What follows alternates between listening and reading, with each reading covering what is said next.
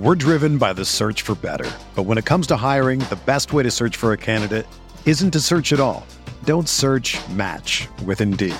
Indeed is your matching and hiring platform with over 350 million global monthly visitors, according to Indeed data, and a matching engine that helps you find quality candidates fast. Ditch the busy work. Use Indeed for scheduling, screening, and messaging so you can connect with candidates faster. Leveraging over 140 million qualifications and preferences every day, Indeed's matching engine is constantly learning from your preferences, so the more you use Indeed, the better it gets. Join more than 3.5 million businesses worldwide that use Indeed to hire great talent fast. And listeners of this show will get a $75 sponsored job credit to get your jobs more visibility at Indeed.com slash BlueWire. Just go to Indeed.com slash BlueWire right now and support our show by saying that you heard about Indeed on this podcast. That's Indeed.com slash BlueWire. Terms and conditions apply. Need to hire? You need Indeed. This podcast episode is brought to you by Coors Light. These days, everything is go, go, go. It's nonstop hustle all the time. Work, friends, family expect you to be on 24 7. Well, sometimes you just need to reach for a Coors Light because it's made to chill. Coors Light is cold lagered, cold filtered, and cold packaged. It's as crisp and refreshing as the Colorado Rockies. It is literally made to chill. Coors Light is the one I choose when I need to unwind. So when you want to hit reset, reach for the beer that's made to chill. Get Coors Light in the new look delivered straight to your door with Drizzly or Instacart. Celebrate responsibly. Coors Brewing Company, Golden, Colorado. We're answering listener questions and thinking about Kerryon Johnson's impact on Miles Sanders on RotoViz Radio. What's up, Roto Viz?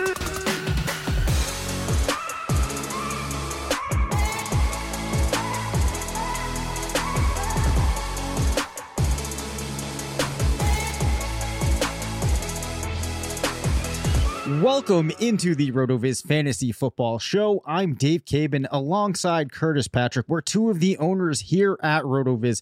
We've had a bunch of great listener questions come in this week. We have one more for listeners on this Friday. Been a great week so far. How pumped are you to close things out, Curtis? Oh, super pumped, super pumped. It's been really fun talking uh dynasty because that's my my passion, uh, my biggest passion, obviously. But just want to remind uh you know those of you who've been listening to our shows this week and hearing us cut things up from that angle that's just the nature of the questions that we've been uh, getting. I think everyone's got that dynasty fever because of the rookie drafts going on and startups. Uh, but if, if you're on the fence you know hey should i ask this best ball question or this redraft question or this question about how to handle you know a league issue and i'm a commissioner you know i mean just just call in or you, you just want to ask like some random non-football question. We want to hear from you. Uh, we got a long summer ahead um, there's only so much news in the news cycle, and you guys are pretty familiar with our strategies at this point. So we'd love to keep that dialogue going. Um, yeah, so call in and, and leave us our thought, uh, a thought, no matter what that might be. Yeah, and, and to that point, Curtis, if there is a topic that neither one of us feels like we have expert knowledge on that, we know a lot of people that we can reach out to and get those answers. So keep that in mind too as you're throwing that in. Really, anything is uh you know in play. But we actually have a fantasy headline and it's been so long since i've used it i forgot where the button was but here we go. All right. So our headlines we have two of them for this show. The first one we're actually going to have a question that kind of relates to this somewhat but Kerryon Johnson claimed off of waivers by the eagles. I want to talk to you about two things curtis does this impact carry uh, does this impact Miles Sanders' value even more? We talked in the past about how the fact that the team went out and got Kenneth Gainwell in the draft made us question how much they wanted to use him. That's the first question, but also is it notable that Miami was next in line to go and get the services of Kerryon Johnson? Does this make you a little less enthusiastic about your boy Myles Gaskin? Let me know what you think.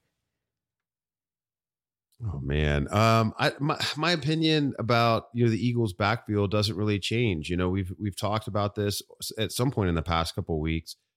Um, there's a capped upside on any back, even if somebody does become the quote unquote bell cow, because Jalen Hurts is going to have a lot of ground game, you know, production. It's going to limit the receiving upside uh, for whoever you know gets those targets, whoever you know claims the majority of the back sh- uh, backfield receiving share.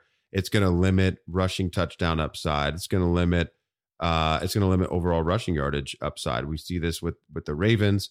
I'm not saying that Jalen Hurts is Lamar Jackson on the ground, uh, but he's a lot closer to Lamar Jackson than Philip Rivers in this category. Obviously, that's going to impact uh, that's going to impact the backfield.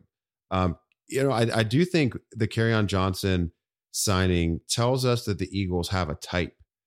Um, that's really what it tells me. I mean, Nick Sirianni, Shane Steichen, um, you know, these guys work together in uh, in LA uh, with the Chargers. Um, they're coming over from an offense where you know they really helped Justin Herbert have the best rookie quarterback season in NFL history.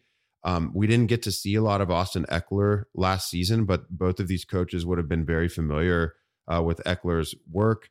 And you know, when I when I think about Miles Sanders and Kenneth Gainwell and Kerryon Johnson, I mean, these are are players that you know potentially could add a lot in the receiving game, uh, but they're also very similar stylistically. None of them look anything like Joshua Kelley uh, or anything like that. And so I'm wondering if they just want to have a running back by committee where you know they're not tipping their hand in terms of uh, play calls um, depending on who's in the game, because these guys have overlapping skill sets. Uh, that's my that's my main takeaway here. Um, and then you asked about uh, Myles Gaskin in Miami. I'll be a little bit quicker on that one. I mean, it doesn't really concern me, you know, a waiver claim on, uh, you know, on on a player like Kerryon Johnson who had, you know, high draft cap capital previously. The Dolphins had opportunity to invest in the NFL draft when they could have been a lot more specific about who they wanted um, and and they didn't do that. They waited until the very end of uh, end of the dance there and got Gerrid Doaks. Um, you know, to me, that would have been more meaningful. Uh, a day to pick, perhaps, on a running back versus a waiver claim.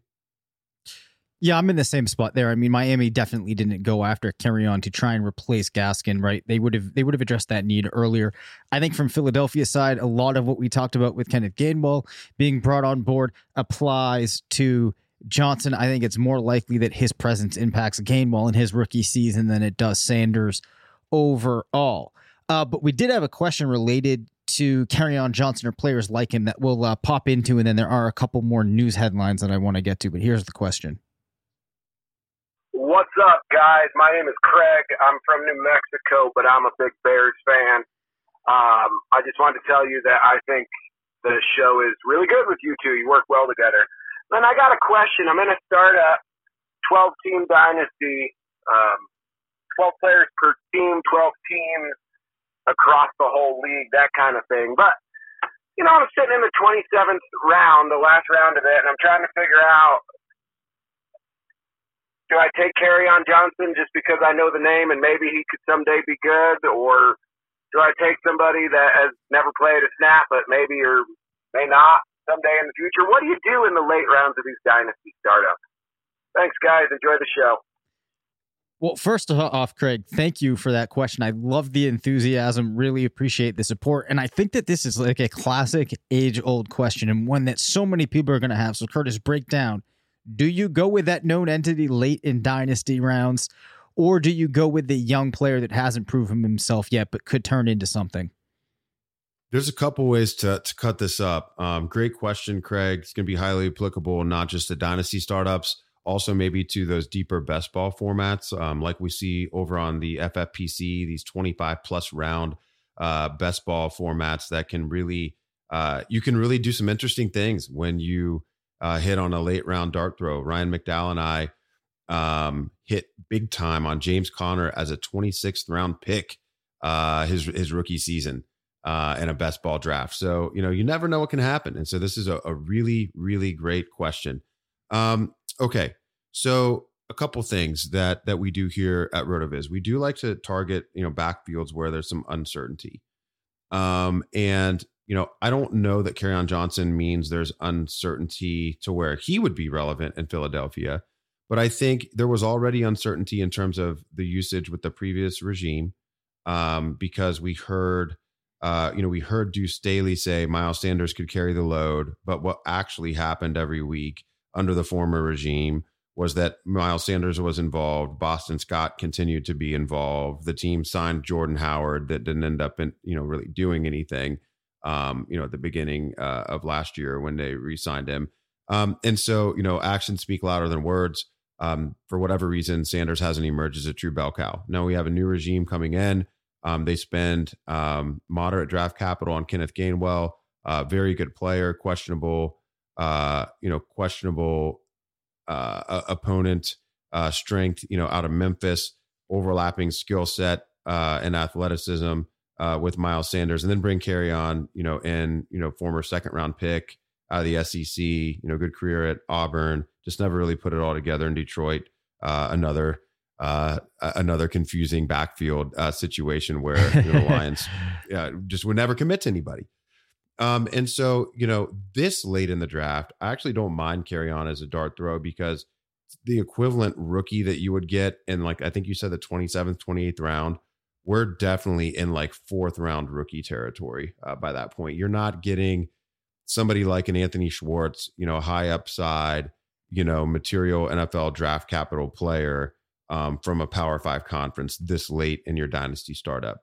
Now, if we were talking like round 18 to 20, uh, and you were way out in front of this thing, and we're still talking about you know a top 250 pick, I'd rather cast my bet on the rookie because let's look at Kerryon's uh, performance and production profile uh, over the last three years, you know, in Detroit. Um, just four top 12 weeks in 34 games over those three seasons, and none occurred last year when he was actually available for all 16 games and was taking a back seat even to Adrian Peterson uh, in that that committee situation.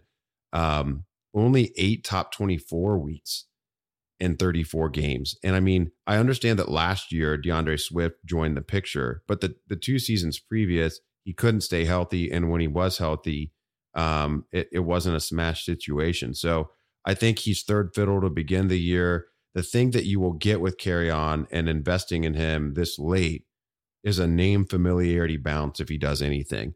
This is the principle um, why it made sense for years and years and years for people to continue to claim Josh Gordon off of their waiver wire anytime he signed with a new team, right? Because if he just gets one positive practice report or one reception in a game, all of a sudden people just think, "What if?" and you can and you can move them. Uh, if you if you spend this pick on Kerryon, it's not because you think he's going to take over the Eagles' backfield. It's because if if he does get you know a committee share at any point early in the season, you can move him for a future second. You can move him to a running back poor team for some other wide receiver depth or tight end depth. Uh, you're you're doing it as a uh, you know basically a draft and flip scenario. That's that's my view on Kerryon.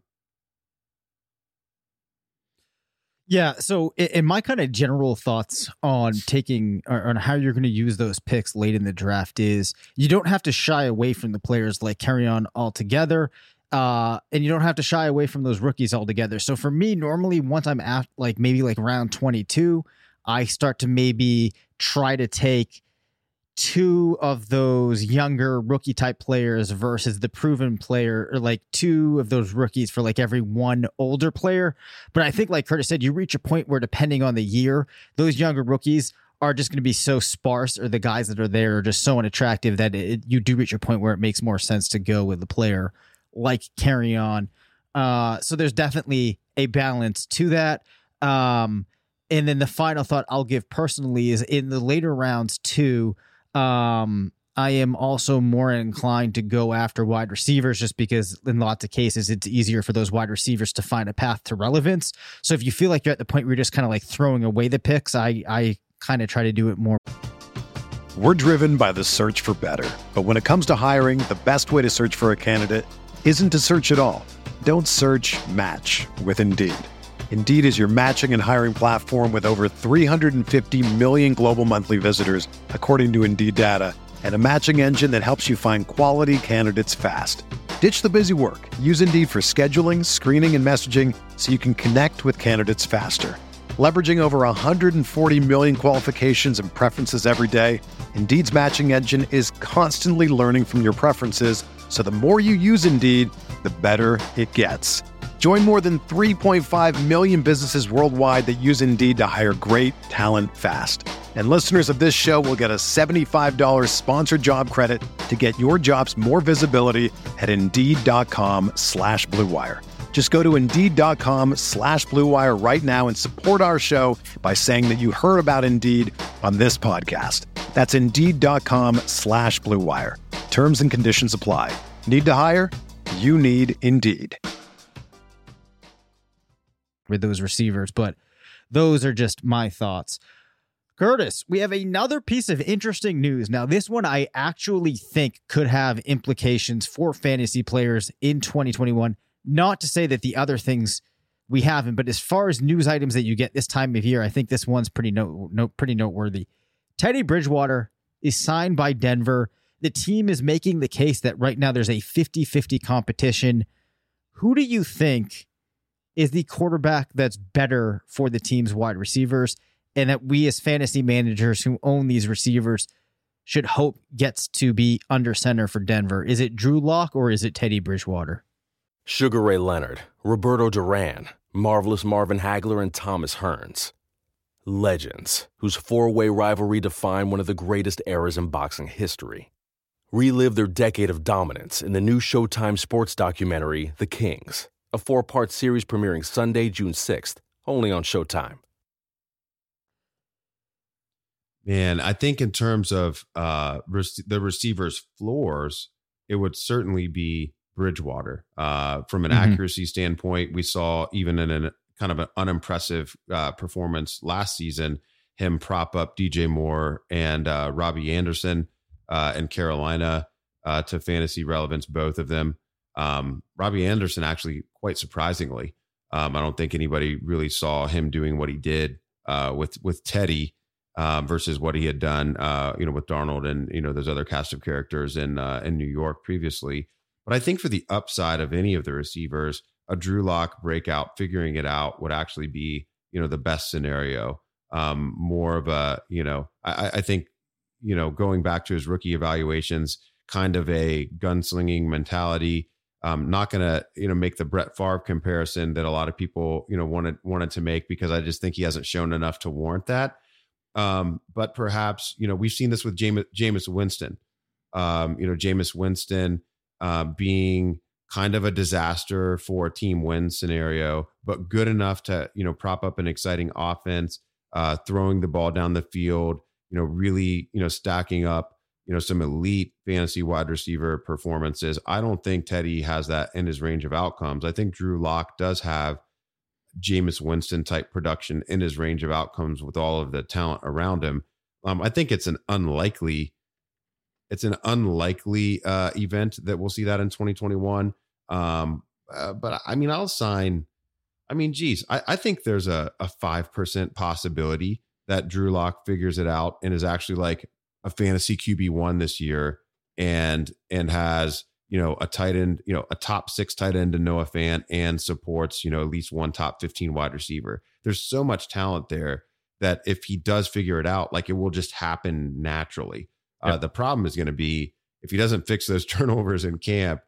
Um, you know, this is a front office that wants to win. You know, they're they're sick of what's happened in the post Peyton Manning era, and the temptation, like the like the false siren song of Teddy Bridgewater, just like helping the team be uh, it was 17 games this year now, so uh, nine and eight. Um, you know, the the allure of nine and eight to show the fans that that you're making some progress. I, I think that's going to be tough to ignore. So um, I, I, see it as a floor and ceiling situation. Um, how how would you uh, cut this one up, Dave? You know, like this is a really tricky one. Um, because I do think, like you said, if you get Drew Lock out there and he's playing that gunslinger role, it probably does give them more of an upside. I am going to say though that overall, uh, in the majority of scenarios or outcomes or the way things could play out, I actually think the wide receivers are bre- are better with Teddy Bridgewater.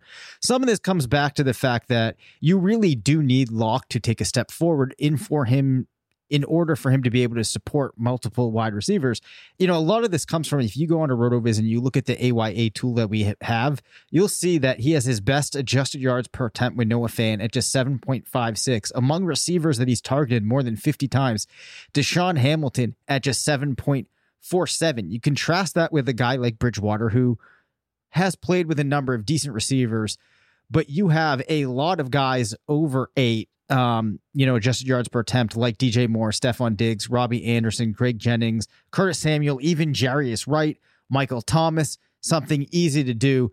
But also, if you look at their adjusted yards per attempt across the field in different positions, you'll see that Teddy Bridgewater is much better than Drew Lock everywhere except the middle of the field.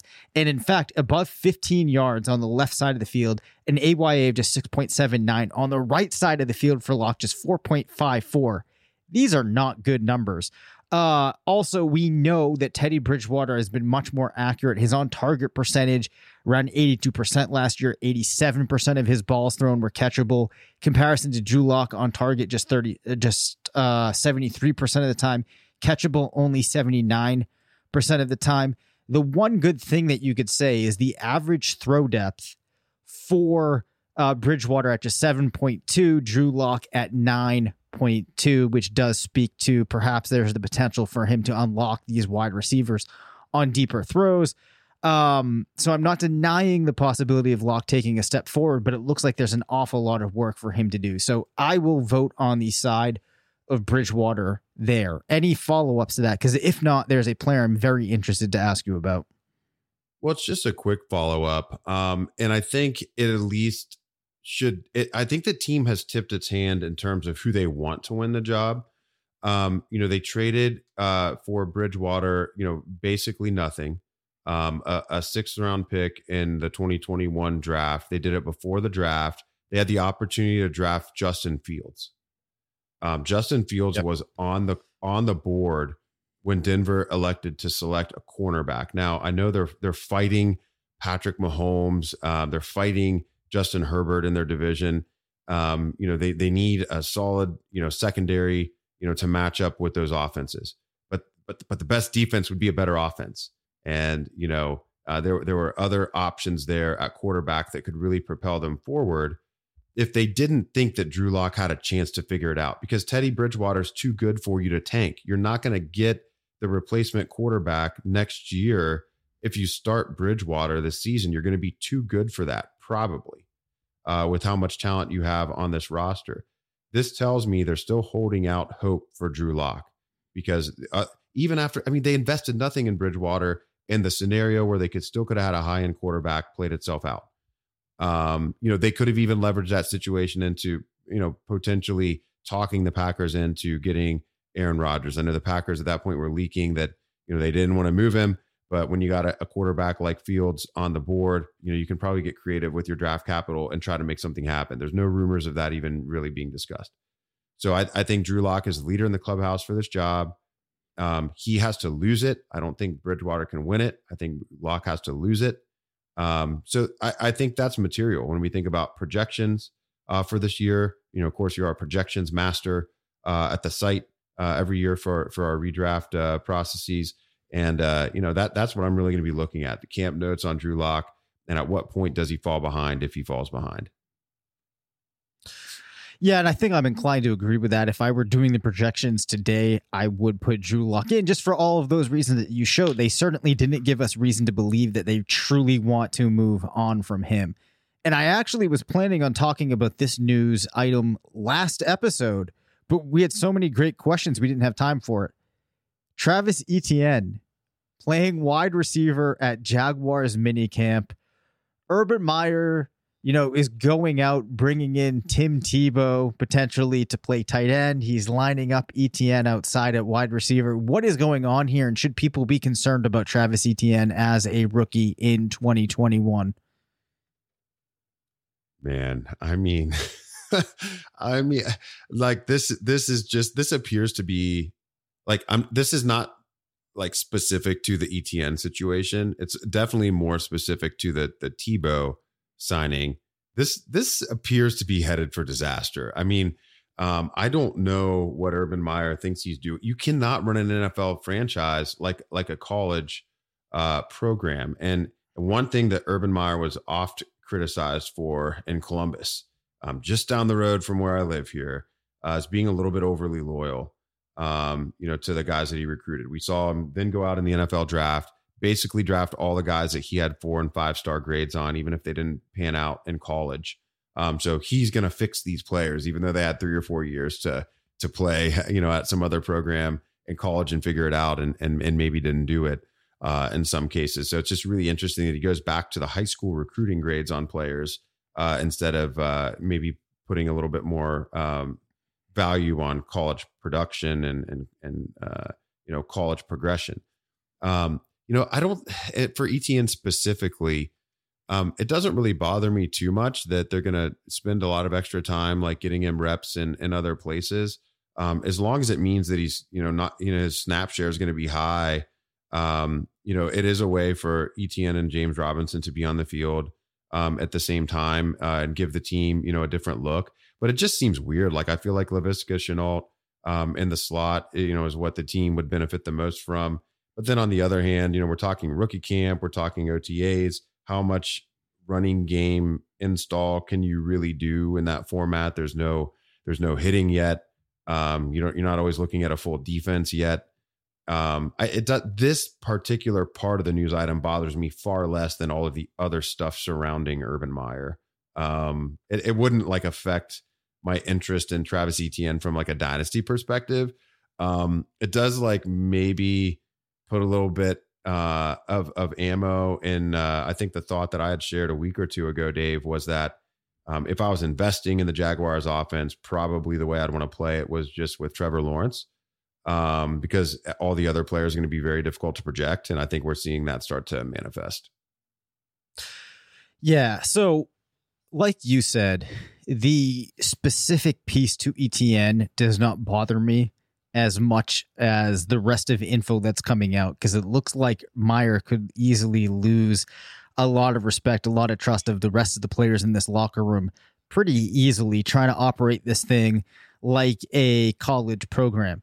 I think it's very likely that this is not a sign that the team is planning on using Etienne a lot as a wide receiver. Hopefully, it's just a chance to get him in, see what he's able to do as a wide receiver, get him a little bit of exposure to.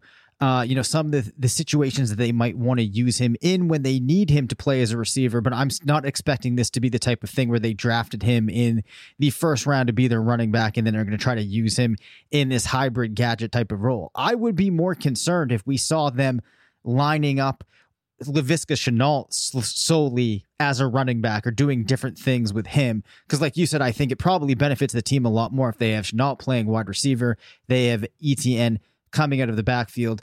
I will say that when I find myself in positions if things continue to trend this way as we lead up to the season and I need to evaluate him versus somebody like Najee Harris, then I probably will give Harris the nod. For the time being, I'm not going to completely panic.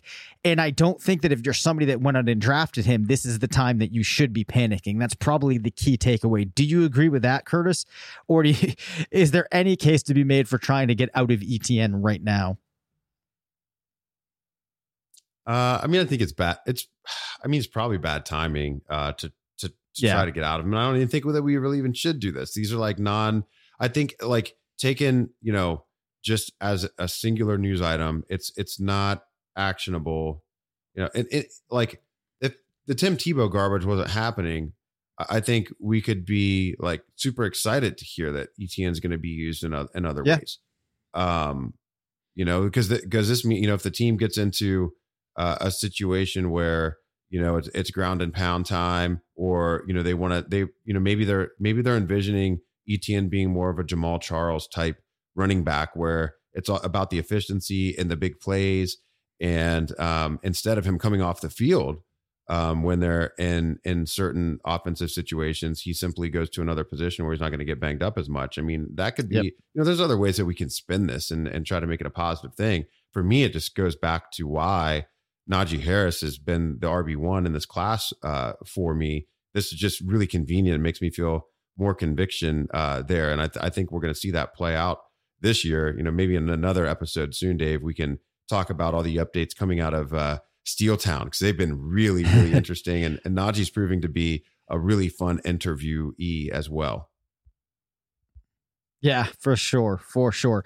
So yeah, I think the closing thoughts on there, not to make too much of about this singular news story on Etienne. You know, maybe we see something like they want to turn him into Le'Veon Bell from years back, where he was getting just, you know, peppered with targets, a lot of carries, and it could work out in a nice way. That brings us to the end of the episode. You know what that means, Curtis? It's Friday. We're closing down the third episode for the week, and I'm going to put things on you to lead us into the weekend. Okay, I'm like I'm starting to get some muscle memory uh, that you're doing this now. You caught me. Uh, you did not catch me by surprise for the first time uh, in, in, in our in our marriage. I think we're, we're, that means we're past the honeymoon phase, and uh, we, you know we're we're settling into our roles. Um, uh, so that yep. so that's great. So so listen. Um, last week I left you uh, as listeners with an impassioned plea to call in and give us questions. You did not disappoint. Um, literally um, the floodgates were opened and you guys spilled your guts um, with awesome questions. Continue to do that. Also, you know, leave us a message or two. Let us know uh, what you think of the format. Are there any other topics you'd like us to hit, even if it's not a question specific to your own strategy or players? Um, this week, I really want to make a, you know, if you're somebody who listens to the pod and you benefit from our analysis, uh, but perhaps you haven't taken the dive on a RotoViz subscription uh, to the site. You know, I really want to appeal to you uh, in that area this week because you know a lot of the analysis um, that we're giving is informed by the research that we do, uh, the tools that we construct, um, and you know the, the the macro and micro strategies that uh, reveal themselves to us um, from that data. We are going to have more data than ever this year. Um, I uh, Dave and I inked a very exciting partnership with SIS as a data uh, supplier this year. We're going to have more. Rotoviz has always been a data rich site. We've been a, a research based. Um, uh, uh, what what is the what is the um, let's say think tank uh, evidence but yeah, yeah, I'm not even going there. Think tank, you know, that's a bunch of people jerking each other off sometimes. Okay, so this is an evidence based fantasy product. We have even more evidence to um, share with you when our data becomes richer. And uh, our new partnership with SIS is going to allow us to do this. Our tools are going to explode uh, and overflow with new data. New tools will be developed. Um, this is a multi year partnership that is really going to allow us um, to further differentiate ourselves as having the best tools in the fantasy game uh, and the best minds in the game using those tools. So, um, you know, just go to rotoviz.com, um, subscribe today. We have very affordable monthly auto renew options. We have a a discount versus the monthly package when you go for one year, and our two year deals probably, uh, nay, not probably, um, definitely the best value uh, in the fantasy game today in terms of what you get for your investment. So uh, if you like what Dave and I do, um, support us beyond the free analysis that we give you on this pod. You know, this is not behind a paywall. You get this three times a week for free support our site by subscribing at rotoviz.com today. Love it. And the final thing I'll leave listeners with the implementation of this extra data is something that I literally have been waiting for for about three years, right? I have not been putting out a ton of stuff on the site because I have been planning and getting ready for the release of all of this. I can trust you. I, it really is not going to disappoint. So you're definitely going to want to check that out. All right. And I think that that official Curtis, you have. I feel like there, there's I saw a joke your face. It looked like you might have had one more thing. There's a joke, there's a in, joke there somewhere in there yeah. about three about three year release. Um, well, we can end on that. All right. Thanks for listening to the RotoViz Fantasy Football Show. Don't forget to rate, review, and subscribe. Follow us on Twitter at DaveCabanFF and at CPatrickNFL. Email us at rotovizffshow at gmail.com. Visit rotoviz.com forward slash podcast for more information on listener only discounts. And until next time, thanks for stopping by.